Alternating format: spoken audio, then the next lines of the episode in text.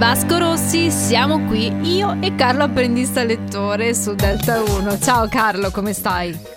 Ciao Stefania, buonasera a tutti. Ben trovato, questa è casa tua ovviamente, siamo pronti ad ascoltare i tuoi suggerimenti della settimana, perché ogni settimana ci porti un libro diverso o comunque un suggerimento letterario. Questa volta cosa hai in mano?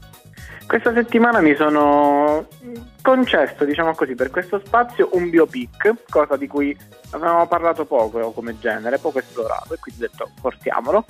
E ho pensato per l'occasione di coinvolgere un, uh, possiamo definire un tuo collega amico, perché ah, sì. è un personaggio che lavora anche nella radio. Ora esatto. si scopre che Daniele Di Gianni ha scritto un libro. Di meno di 100 pagine. Eh, probabilmente sì.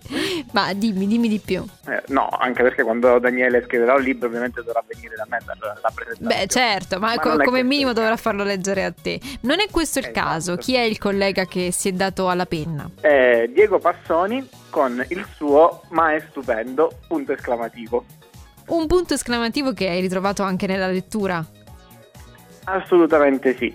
Ovviamente è un biopic, quindi eh, si ripercorre la vita di questo noto conduttore radiofonico ma anche televisivo, eh, showman potremmo definirlo, eh, la sua infanzia, passata ovviamente come tutta la sua generazione davanti a un tubo catodico televisivo sempre e perennemente acceso, i suoi sogni da bambino di diventare un ballerino televisivo, un personaggio televisivo che si scontravano con quella che era la sua religiosità molto forte e quindi c'è tutta questa questione della religiosità, di un percorso intrapreso eh, proprio come possiamo dire, definirlo, non, non manco spirituale, cioè proprio cammino in seminario. Eh, ok, ok. Ha poi rinunciato e insomma c'è tutto questo percorso della sua vita che arriva fino alla sua unione con il compagno ed è veramente un viaggio molto emozionante, sia per chi è della sua stessa generazione, perché ritrova tanti di cliché, quindi eh, appunto la televisione, i video mm-hmm. musicali, eh, Ether Parisi, cose del genere, sì. ma anche per noi perché riscopriamo un personaggio che ascoltiamo, che